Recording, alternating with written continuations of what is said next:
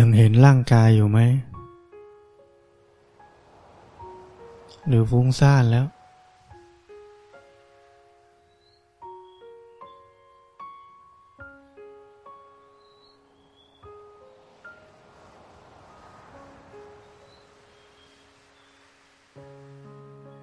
แค่เห็น เห็นด้วยความรู้สึก ไม่ต้องเพ่งจ้องตั้งใจมาก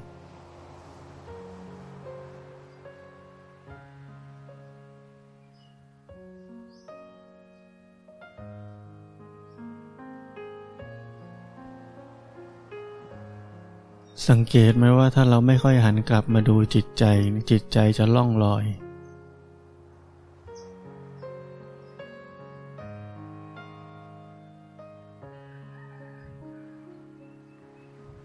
ลองย้อนกลับไปดูจิตใจตัวเองตอนนี้เป็นยังไง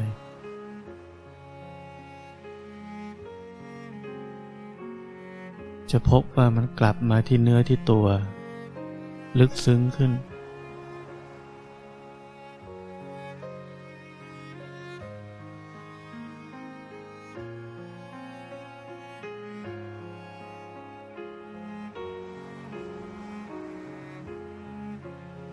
อเราลืมหันกลับมาดูจิตใจ อาศัยความรู้สึกตัวอย่างเดียว จิตใจก็ล่องลอยง่ายๆ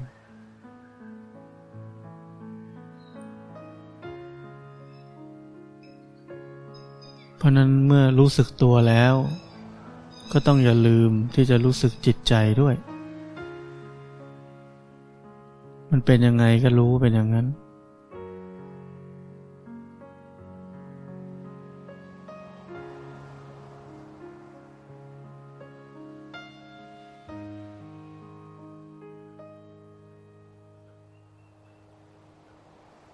คำว่ารู้สึกจิตใจก็คือ แค่รู้สึกว่าตอนนี้มีอารมณ์ความรู้สึกยังไง ในใจเรา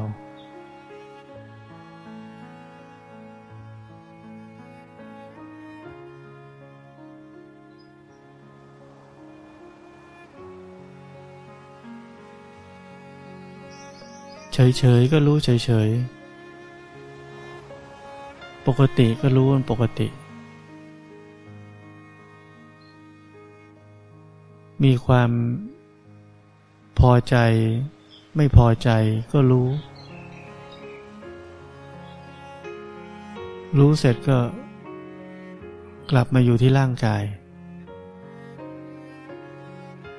เห็นร่างกายมันนั่งอยู่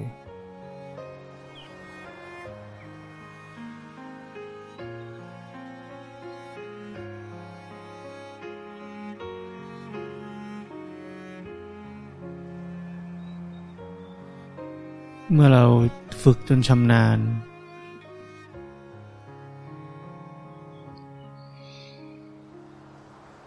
มีความรู้เนื้อรู้ตัวอยู่เป็นประจำแล้ว มันก็ไม่ลืม ความรู้สึกทางจิตใจหรอก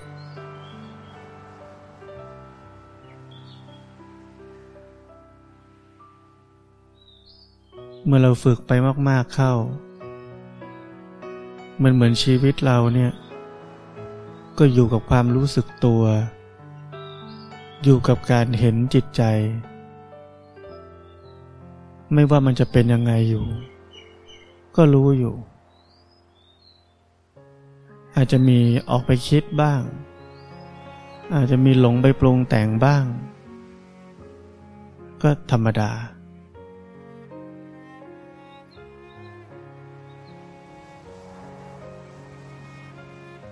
แต่ชีวิตจะเปลี่ยน จากเดิมที่เคย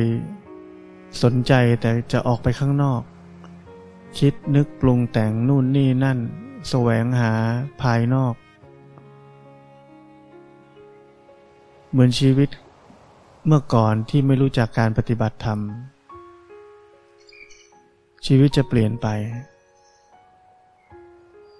มันจะมีแต่ความสนใจในกายและจิตนี้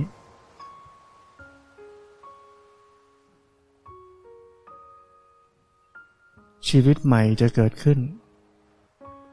วิถีชีวิตใหม่จะเกิดขึ้น แล้วมันจะค่อยๆ กลมกลืน กลมเกลียว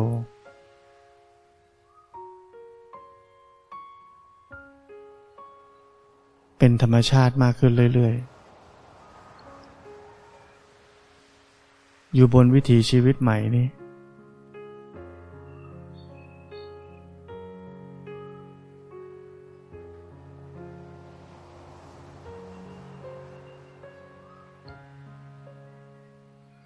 ให้เวลากับตัวเอง ค่อยๆฝึก อย่าเลิก ไม่ต้องกลัวผิด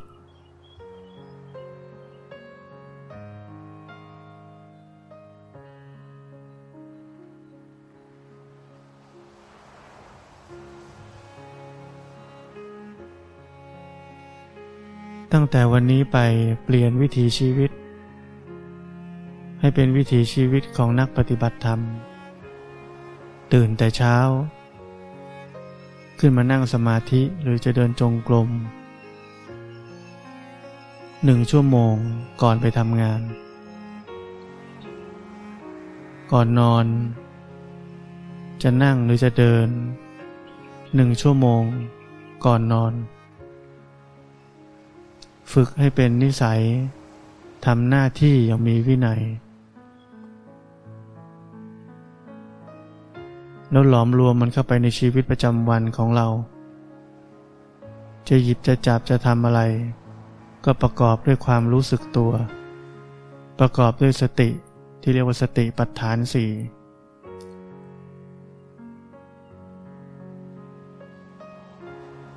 ไม่ใช่ปล่อยตัวปล่อยใจล่องลอย เป็นเหมือนคนที่ไม่เคยรู้จักการปฏิบัติธรรม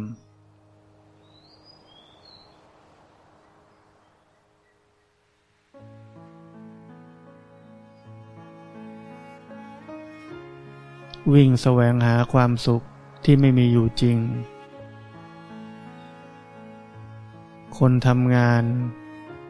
ก็คิดแต่วันหยุดว่าจะไปเที่ยวไหน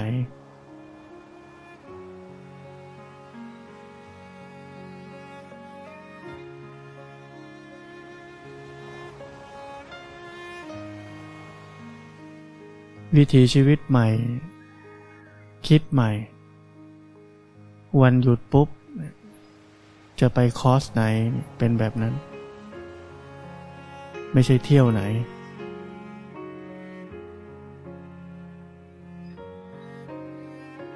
เวลาก็มีน้อยอยู่แล้วต้องทำงาน ยังจะเอาเวลาไปเที่ยว หลงทุกวันยังไม่พอ วันหยุดจะไปหลงต่ออีก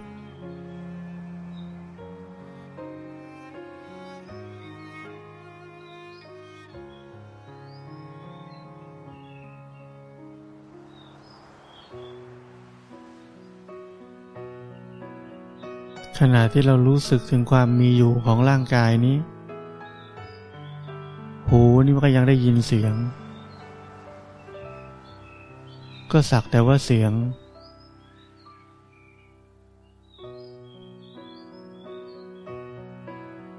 แต่ถ้าความเคยชินเก่าๆ มันชอบคิดนึกปรุงแต่ง มันก็สักแต่ว่าเสียงไม่ได้ มันก็ไปคิดนกกี่ตัวนกอะไร อุ้ยอากาศดีจังทำไมบ้านเราไม่มีแบบนี้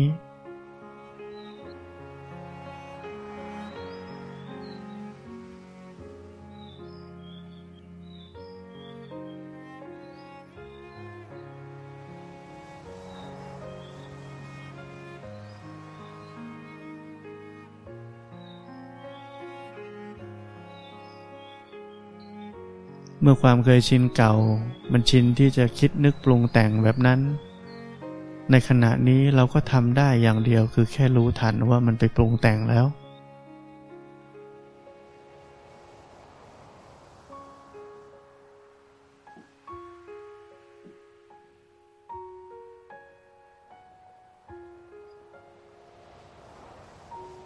เราได้ยินเสียงที่ เรายินดีพอใจเกิดความสุขขึ้น ก็รู้ทัน ความสุขเกิดขึ้นในใจแล้ว เราได้ยินเสียงที่ไม่น่ายินดีไม่น่าพอใจ ความไม่พอใจเกิดขึ้นในใจรู้ทัน ความไม่พอใจเกิดขึ้นแล้ว ถ้าเรารู้ไม่ทัน ความทุกข์จะเกิดขึ้นตามมา นี่จึงเป็นสาเหตุที่พระพุทธเจ้าบอกว่าไม่มีใครให้ทุกข์กับเราได้ นอกจากเราทำเอง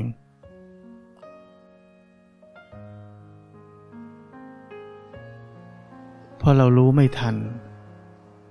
เราเข้าไปเป็นกับทุกอารมณ์ทุกความรู้สึก เอามาเป็นของเรา เราจึงต้องทุกข์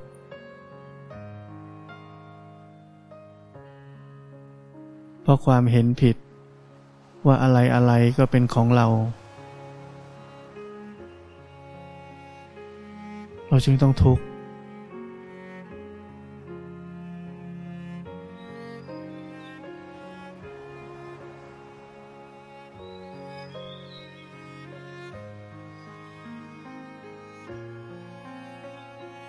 วันนั้นรู้สึกตัวไว้ เตือนตัวเองยังเห็นอยู่ไหมร่างกายนี้ ยังรู้สึกถึงความมีอยู่ของร่างกายนี้ไหม แล้วจิตจะตื่นขึ้น รู้เห็นสิ่งที่กำลังเกิดขึ้นในปัจจุบันนี้ตามความเป็นจริงได้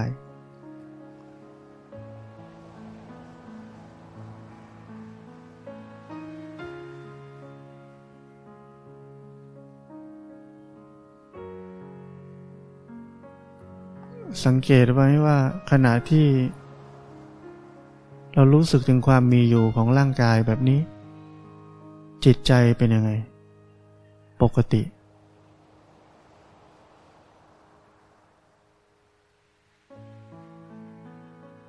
จิตใจที่สงบเป็นปกติ เป็นจิตใจที่พร้อมจะรองรับธรรมะ พร้อมจะรู้เห็นทุกสิ่งตามความเป็นจริง เพราะมันไม่มีไบแอส ไม่มีอคติ ปราศจากกิเลส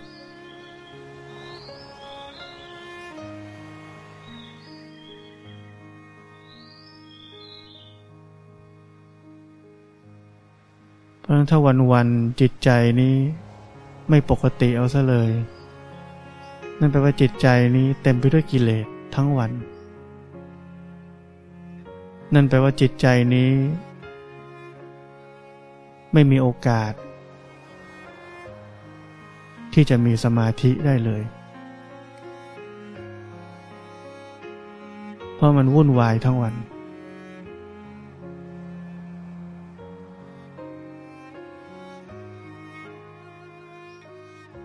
เพราะนั้นรู้จัก สภาพจิตใจที่เป็นปกตินี้บ่อยๆ เบื้องต้นเราจะได้รู้ว่า เมื่อจิตใจนี้เป็นปกตินี้ ความทุกข์ไม่มีแล้ว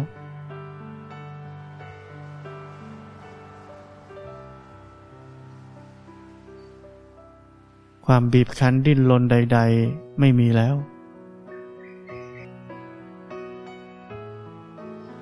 ความสุข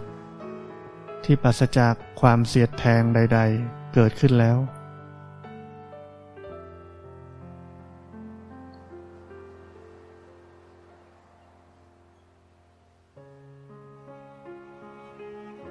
ในขณะเดียวกันจิตใจที่เป็นปกตินี้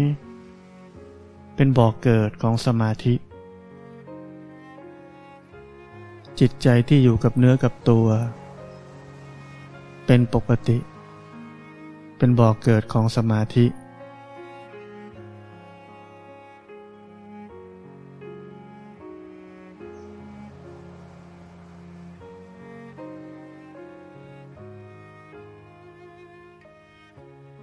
เพราะฉะนั้น มันเป็นความพ้นทุกข์ในปัจจุบันนี้ และกำลังเป็นสมาธิที่เพิ่มขึ้นเรื่อยๆ ซึ่งจะนำไปสู่การเจริญปัญญา เห็นทุกสิ่งที่กำลังผ่านเข้ามาในกายในใจนี้ตามความเป็นจริงได้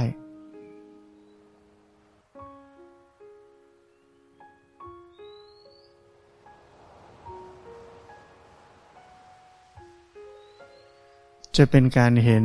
ที่ไม่เข้าไปเป็นกับสิ่งนั้น ๆ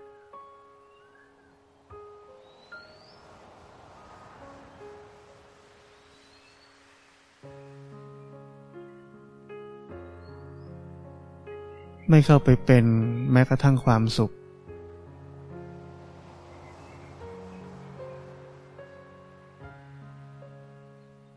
ความสุขก็เป็นสิ่งที่ต้องถูกเห็นเหมือนกัน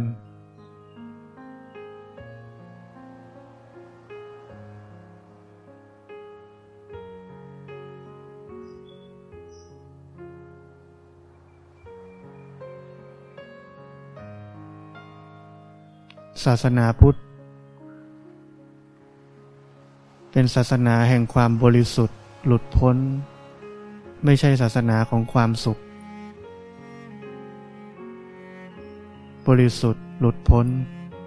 หลุดพ้นจากทั้งความสุขและความทุกข์ เข้าถึงบรมสุขที่แท้จริง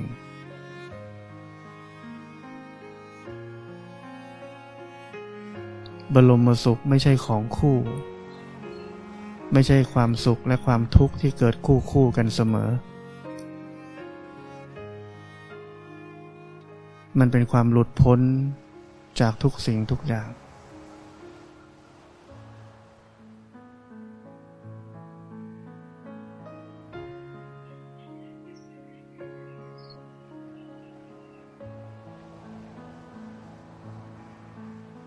ถ้าเราอยากได้ชีวิตที่มีความสุข เราจะได้ชีวิตที่มีความทุกข์ มาคู่กันเสมอ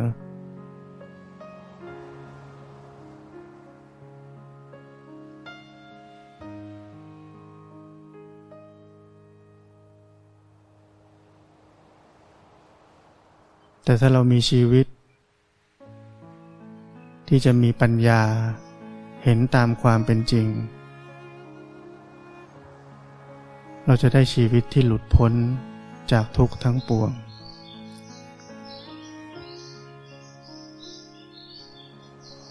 แม้ว่าทุกข์จะมีอยู่ แต่ไม่มีผู้ทุกข์อีกต่อไป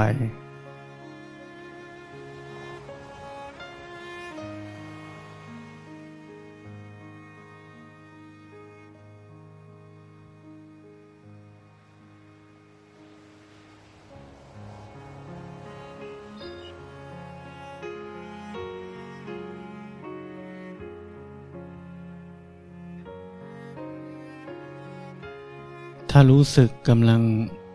ตั้งใจเพ่งมากเกินไป ต้องรีเซ็ตตัวเองขึ้นมา ลืมตาขึ้นมา เริ่มใหม่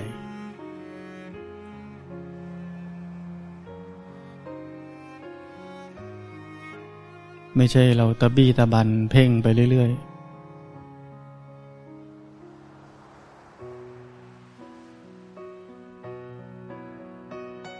การปฏิบัติคือการเริ่มใหม่ ทุกขณะ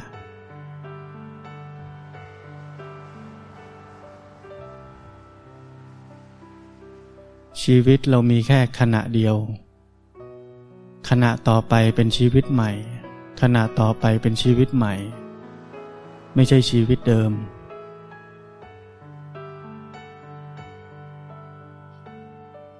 ทุกขณะเป็นความสดใหม่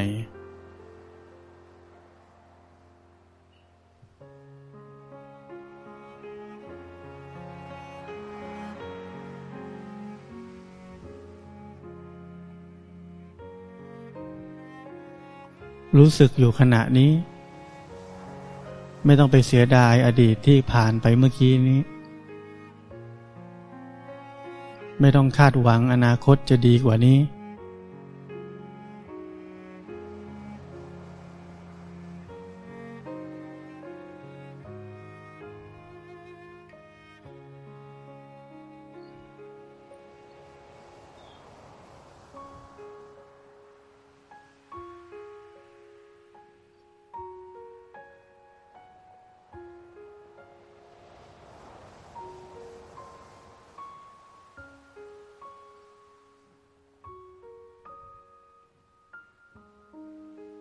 ประโยชน์ของการที่ได้โอกาสเนี่ยอุปถากรับใช้ครูบาอาจารย์ อยู่ใกล้ชิด ประโยชน์อย่างแรกเนี่ยตัวเราเองจะมีความสำรวมมีสติ อยู่กับเนื้อกับตัว พอรู้ว่าถ้าหลงไปนี่โดนแน่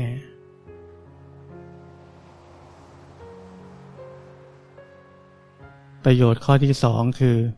ถ้ามันหลงไปจริงๆ ก็โดนจริงๆ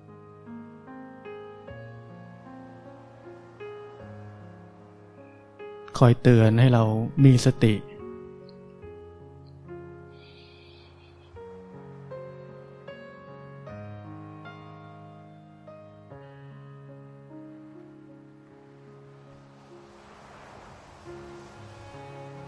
การได้ใช้ชีวิต กับผู้มีปัญญา เราจะไม่ใช่ได้แค่คำเตือน เราจะได้วิถีชีวิต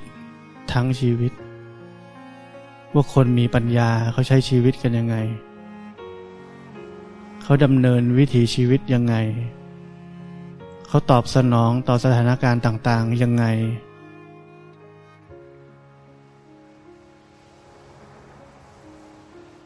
เกิดเป็นวิถีแห่งความหลอมรวมขึ้น ภาษาที่ท่านเขมานันทะใช้เรียกว่าคูรุดอม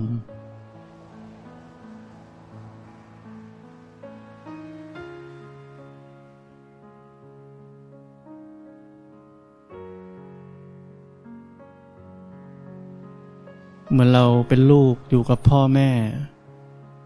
วิถีแห่งความ ที่พ่อแม่เป็น จะถ่ายทอดมาที่เรา ถ่ายทอดอัตโนมัติ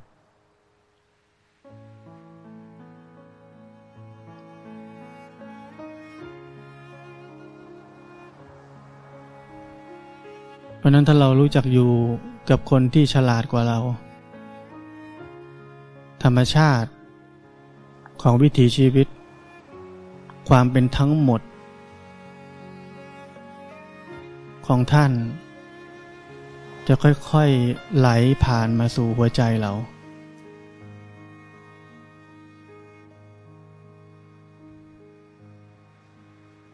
เป็นการเรียนรู้ผ่านกระแสของธรรมชาติ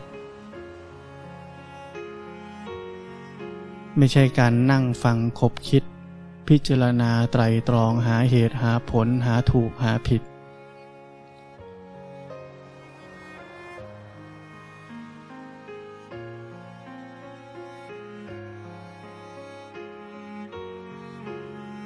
มันไม่ใช่เรื่องลี้ลับ ซับซ้อน หรือว่าเป็นเรื่องไสยศาสตร์อะไร มันเป็นเรื่องธรรมชาติธรรมดา เหมือนเราทำงาน เรามีหัวหน้าที่เก่งๆ เราอยู่กับเขา ความเก่งของเขาก็ถูกถ่ายทอดมาสู่เรา อัตโนมัติ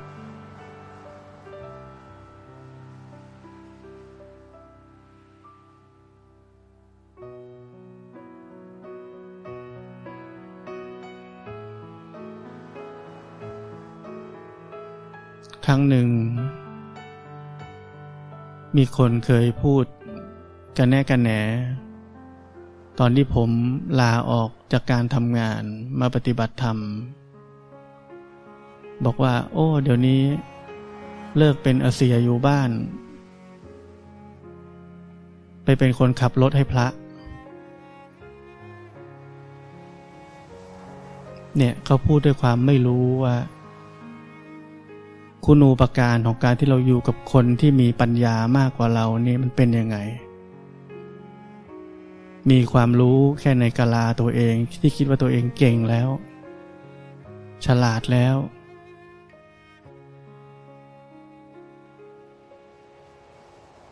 ทุกวันนี้เจอผม ถามว่าปฏิบัติธรรมยังไง ชีวิตในโลกทุกข์เหลือเกิน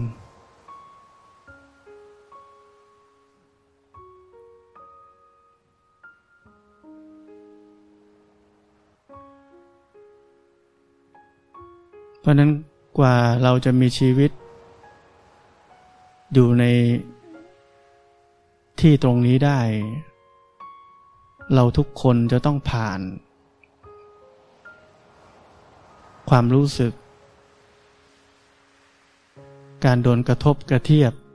โดนต่อว่า โดนไม่เห็นด้วยมากมาย แต่เราต้องอดทน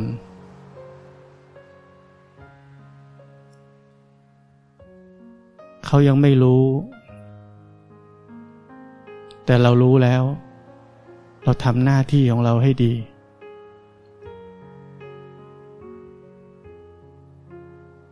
เวลาเราทุกข์ไม่มีใครช่วยเราได้ มีแต่เราฝึก ปฏิบัติธรรม จนไม่ทุกข์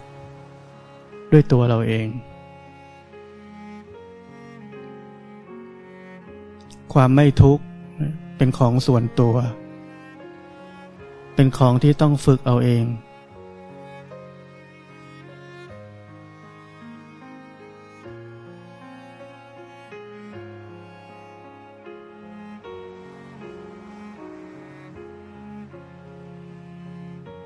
รูบาอาจารย์เป็นแค่พี่เลี้ยง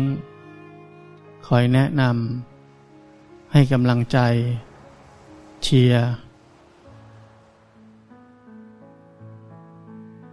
แต่จะทำไม่ทำนี่มันบังคับกันไม่ได้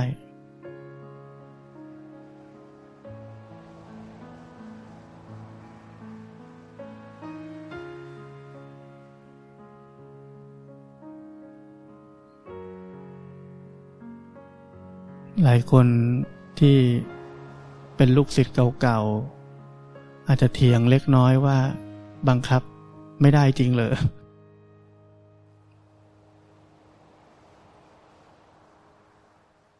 ที่บังคับได้ก็เพราะว่าเป็นคนที่สอนได้ มีศรัทธาต่อครูบาอาจารย์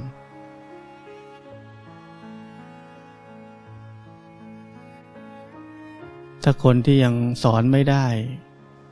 ยังไม่ประวรณาตัวให้สั่งสอนได้ ก็ไม่บังคับหรอก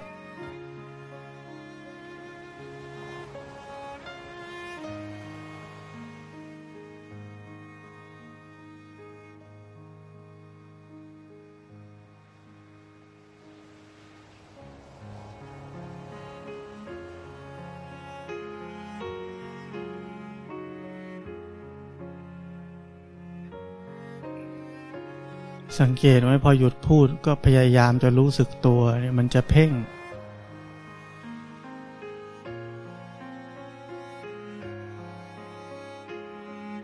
ไม่ต้องพยายาม เอาความพยายามออกไป เหลือแค่รู้สึก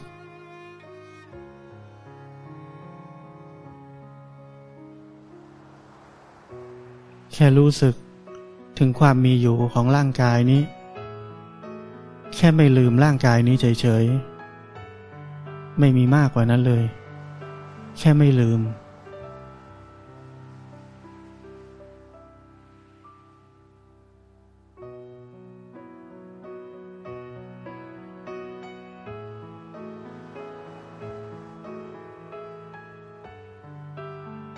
เราใช้ความรู้สึก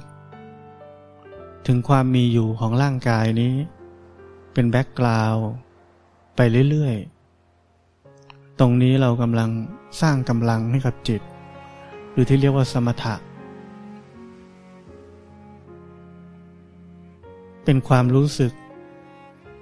ในลักษณะที่ไม่ได้เพ่งไม่ได้จ้อง ไม่ได้พยายาม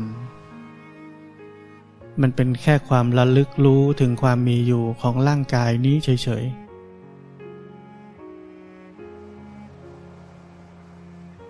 ความระลึกรู้ถึงความมีอยู่ของร่างกายนี้เป็นแบ็กกราวด์แล้วเดี๋ยวอะไรอะไรเกิดขึ้นก็แค่รู้ สัญญาความจำได้หมายรู้เกิดขึ้นก็แค่รู้ สังขารความคิด เกิดขึ้นก็แค่รู้ เวทนา ความรู้สึก นึกคิด ความรู้สึกอารมณ์ในใจ ความเจ็บปวดในร่างกายเกิดขึ้นก็รู้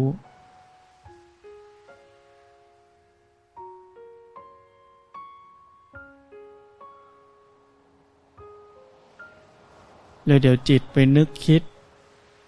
แล้วลืมร่างกายนี้ไป ก็เห็นว่าวิญญาณ ก็ไม่เที่ยง เดี๋ยวก็เป็นผู้รู้ เดี๋ยวก็เป็นผู้หลง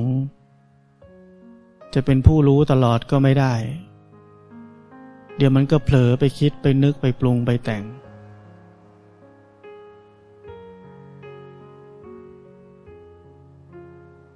เพราะนั้นนี่คือว่าทำไมถึงบอกว่า นั่งแล้วให้รู้อยู่ ว่าร่างกายนี้มันนั่งอยู่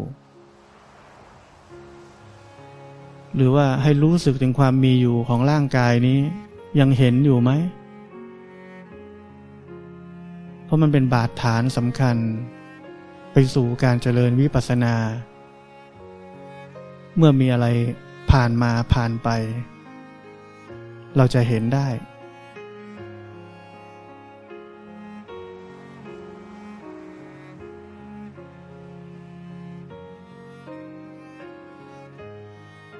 ราะนั้นทั้งวันส่วนใหญ่ของชีวิตเราตั้งแต่ตื่นจนหลับ เราอาศัยความรู้สึกตัว อาศัยความไม่ลืมเนื้อลืมตัวคำว่าไม่ลืมเนื้อลืมตัว คือไม่ลืมกายไม่ลืมใจนี้ กายเป็นยังไงอยู่ก็รู้ จิตใจเป็นยังไงอยู่ก็รู้ มันจะปกติก็รู้ มันจะไม่มีอะไรก็รู้ มันเฉยเฉยก็รู้ มันหันกลับมาดู หันกลับมาแล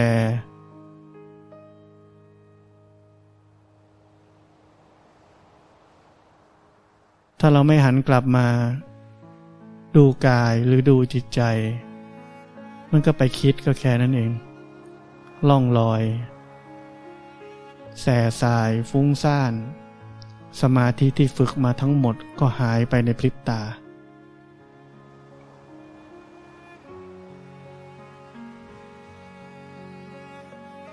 เหมือนเราทำงานเก็บเงินเหมือนเราตอนนี้กำลังเก็บเงินอยู่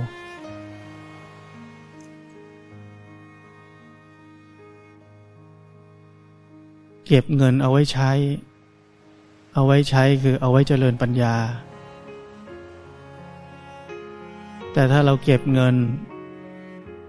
หรือว่ากำลังรู้ร่างกาย เติมกำลังสมาธิอยู่ แล้วพอออกไปก็ฟุ้งซ่านปล่อยล่องลอย ไม่สนใจแล้ว เหมือนเราเก็บเงิน แล้วเอาไปโยนทิ้ง เก็บเงินแทบตายแล้วเอาไปโยนทิ้ง ไม่ได้ใช้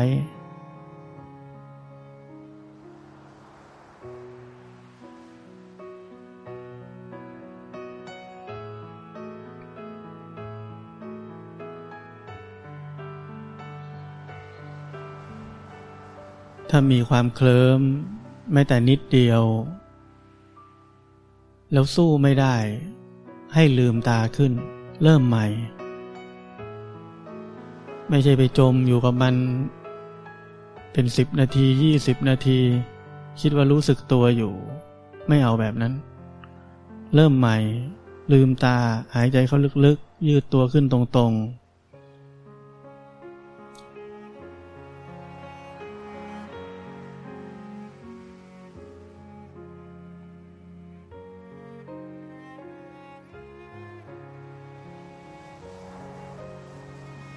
ยิ่งเราอยู่ในความเคลิ้มนานเท่าไหร่ ความเคยชินที่จะอยู่กับมันก็จะยิ่งมากขึ้นเท่านั้น พอกพูน นิสัย ที่จะจมอยู่ในความเคลิ้มความหลง เราต้องพอกพูนนิสัยแห่งความตื่น ไม่ใช่ความหลับ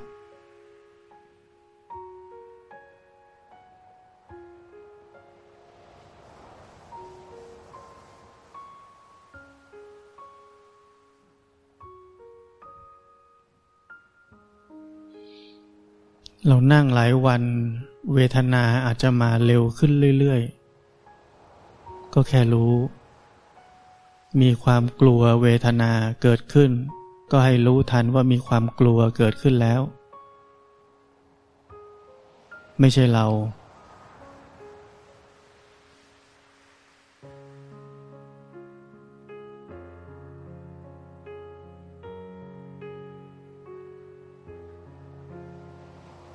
เมื่อไหร่จิตใจผิดปกติ นั่นคือตัวเรากำลังเกิดขึ้น มีความอยาก มีความไม่อยาก มีความกลัว สิ่งที่รองรับกิเลสเหล่านั้น คือตัวตน รู้ทัน รู้ทันมัน ไม่เข้าไปเป็นมัน เราเป็นผู้สังเกตการทุกสภาพสภาวะที่กำลังเกิดขึ้น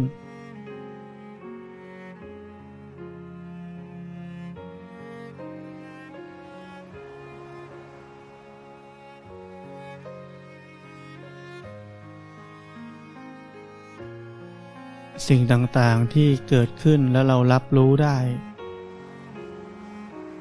มองให้เห็นมันเป็นอีกสิ่งหนึ่ง ที่กำลังถูกรู้อยู่ มันเป็นแค่บางสิ่ง ที่กำลังเกิดขึ้นและถูกรู้อยู่ ไม่ใช่เรา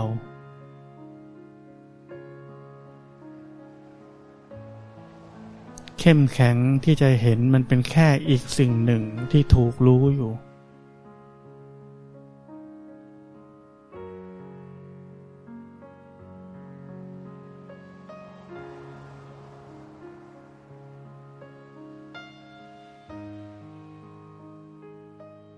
ความเป็นห่วง ความกังวล คิดถึงลูก คิดถึงคนที่บ้าน คิดถึงกิจการ คิดถึงอะไรอะไร เข้มแข็งที่จะเห็นสภาพสภาวะเหล่านี้ เป็นสิ่งแปลกปลอม ที่เกิดขึ้นมาในจิต เป็นสิ่งที่ถูกรู้อยู่เหมือนกัน ไม่ใช่เรา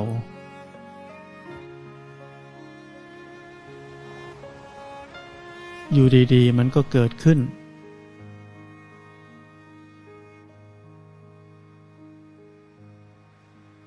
มีหน้าที่ดู เห็น ไม่ใช่เข้าไปเป็นกับมัน ไม่ใช่เข้าไปเอาจริงเอาจังกับอารมณ์ความรู้สึกใด ๆ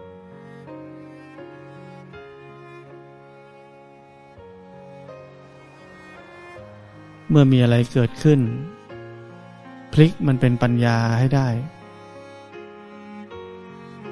เห็นมันในมุมของไตรลักษณ์ ทุกสภาพสภาวะความรู้สึก อารมณ์ใด ๆ เกิดขึ้น จบลงที่ไตรลักษณ์ เห็นมันในมุมมองของไตรลักษณ์ มันจะแสดงให้เราดู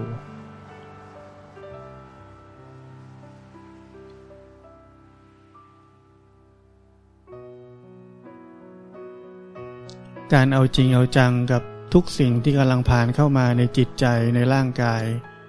เป็นเรื่องของคนที่มีมิจฉาทิฏฐิ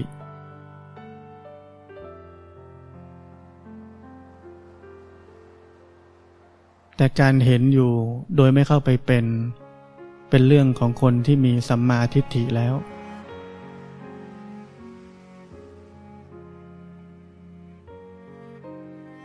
เห็นตามความเป็นจริง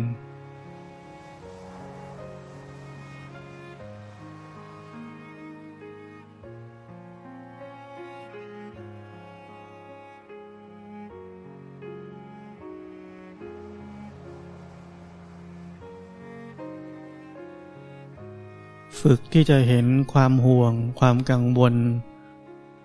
อะไรใด ๆ ให้ได้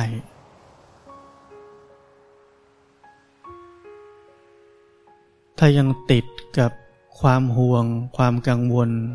ใด ๆ ก็ตาม เล็ก ๆ น้อย ๆ ก็ตาม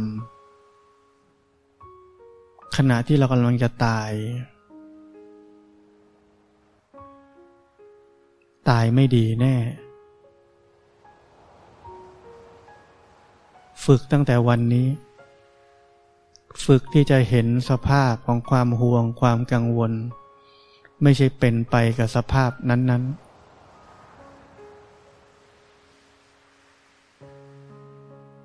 ปล่อยวางทุกสิ่งทุกอย่าง จะปล่อยวางได้ อาศัยปัญญาที่รู้เห็นตามความเป็นจริงเท่านั้น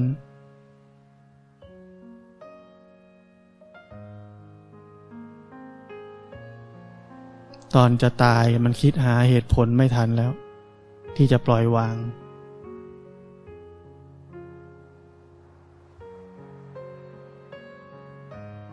มีอย่างเดียว จิตใจที่มีปัญญาแล้ว มันจะปล่อยวางทุกสิ่งทุกอย่างด้วยตัวมันเอง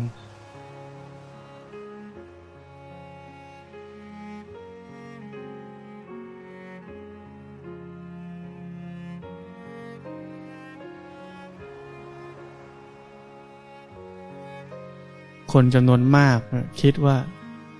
โอ้ ต้องห่วงก่อนต้องกังวลไม่ได้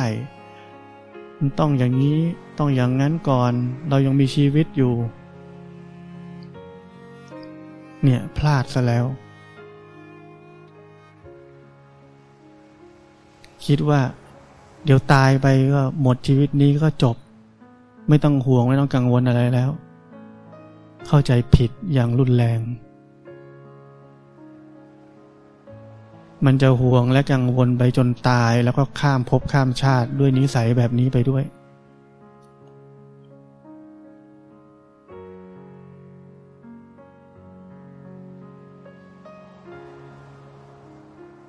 มันไม่จบหรอก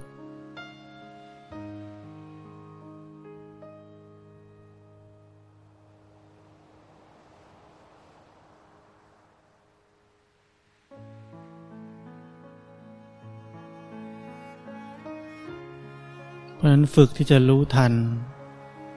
สิ่งที่เราทุกคนเป็นบ่อยมาก ก็คือความห่วงความกังวล รู้ทันมันไม่เข้าไปเป็นกับมัน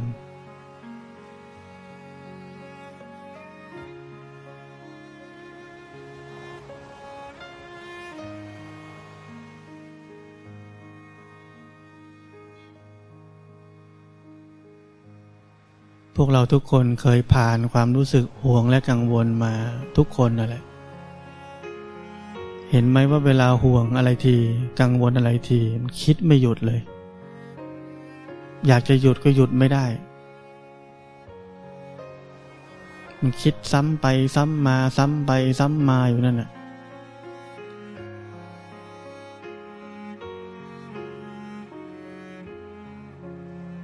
ถ้าเราจะตายแล้วเป็นแบบนั้นจะเป็นยังไง โอเคไหม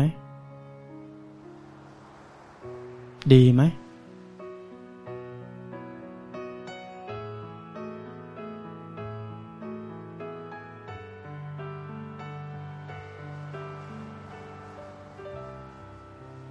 จะบอกว่าตอนตายจะพุทโธ พุทโธ พุทโธ เปิดธรรมะให้ฟังเปิด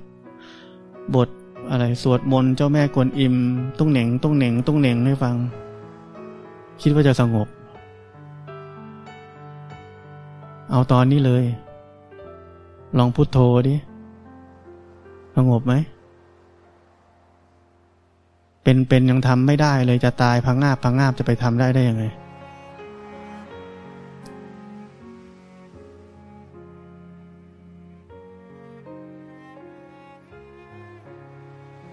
ไปหวังเอาน้ำบ่อหน้า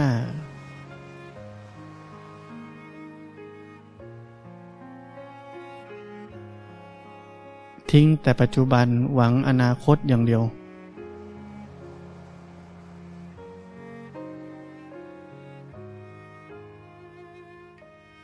ปัจจุบันไม่ฝึกไม่หัด หวังอนาคตจะไปพุโทโธ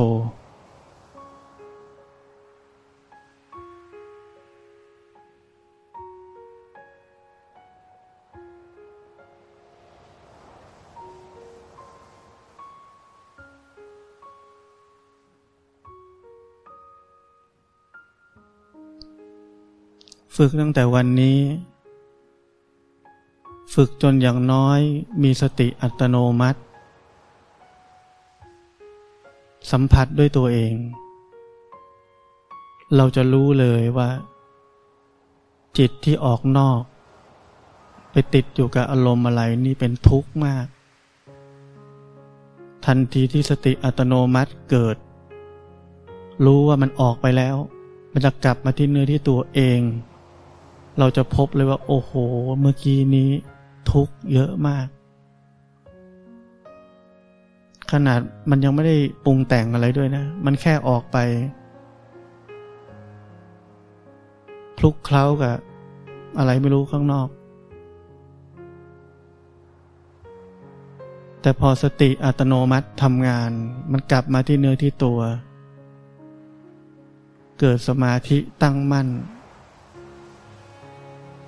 ความพ้นทุกข์ในขณะนั้นเกิดขึ้นทันที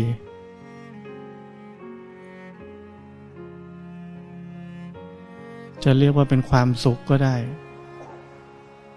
เป็นความสุขที่บริสุทธิ์ เพราะเป็นมหากุศลจิต ในขณะนั้น แล้วถ้าเรากำลังจะตาย และเกิดมหากุศลจิตเกิดขึ้นในจิตใจ ไปดี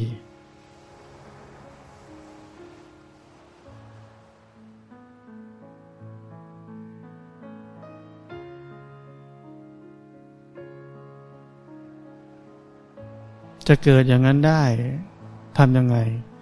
ฝึกแบบที่สอนนี่แหละ แต่อาศัยทั้งชีวิต ที่จะฝึกแบบนี้ ไม่ใช่ปีหนึ่งมาเข้าคอร์สทีหนึ่ง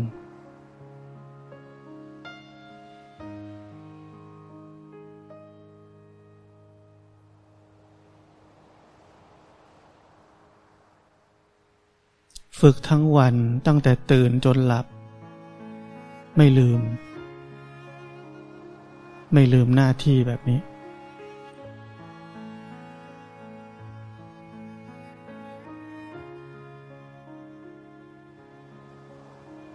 บังคับตัวเอง จัดสรรเวลา ปฏิบัติในรูปแบบ ในชีวิตประจำวันก็ไม่ลืม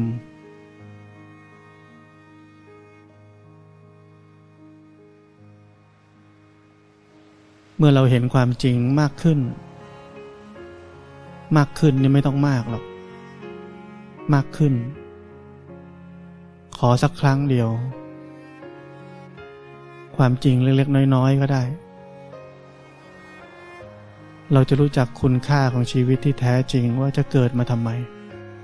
หน้าที่คืออะไรกันแน่ ไอ้ที่ทำอยู่นี่มันใช่ไหม มันจะรู้เอง ไม่ต้องให้ใครบังคับขู่เข็นเลย ว่าต้องออกจากโลกมาปฏิบัติธรรม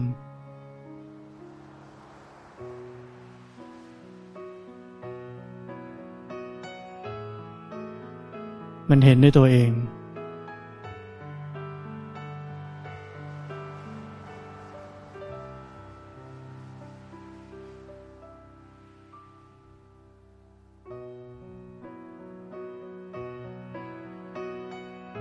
บางคนก็ พยายามทำงานเก็บเงิน เงินยังไม่พอ เก็บก่อน ถ้าเราติดตามเศรษฐกิจโลก เราจะเห็นประเทศที่เงินนั้นไร้ค่า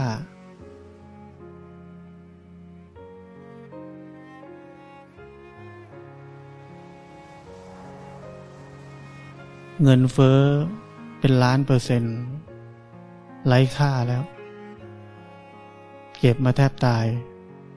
ดันอยู่ดีๆ ไร้ค่าจังนั้น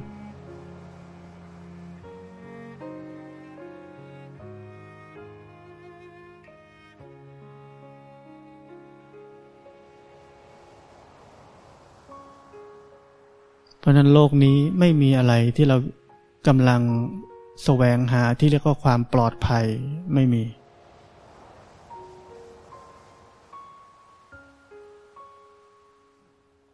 สิ่งที่โลกนี้มีอย่างเดียวคือความไม่แน่ อะไรอะไรก็ไม่แน่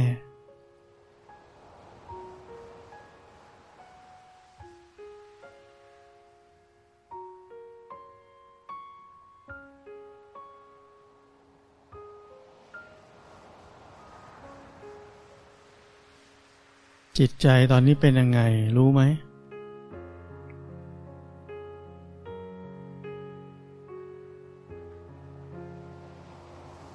รู้แล้วก็รู้สึกตัวต่อ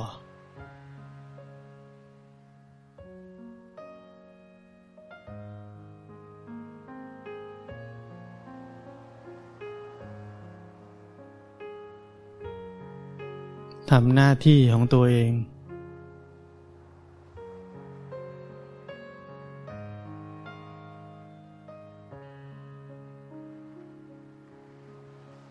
คุยกับใคร ปฏิสัมพันธ์กับใคร ไม่ใช่มัวแต่ไปดูคนอื่น ดูเขาว่าทำไมเขาทำงี้ทำไมเขาพูดงั้นทำไมเขาเป็นงี้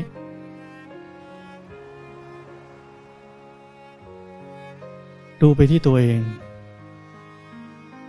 จิตใจกระเพื่อมหวั่นไหวแล้ว จิตใจไม่พอใจแล้ว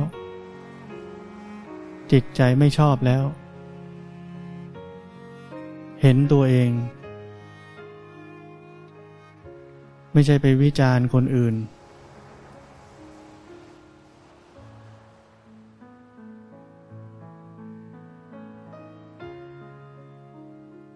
จะพอกพูนนิสัย ส่งออกนอก พูดมาก ช่างวิพากวิจารณ์ ส่งผลให้จิตใจนี่ยฟุ้งซ่านหนักกว่าเดิม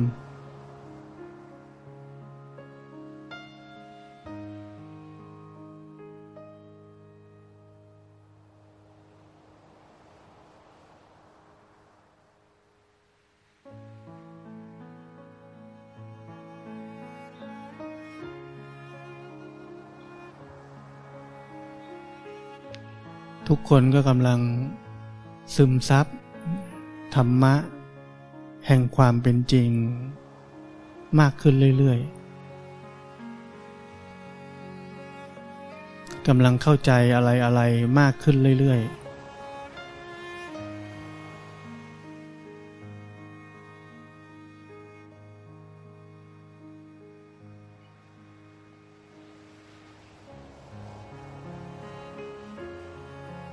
ถ้าทราบซึ้ง จากความเป็นจริงที่กำลังได้เรียนรู้อยู่แล้วนี้ ก็อย่าได้ทิ้ง อย่าได้เลิก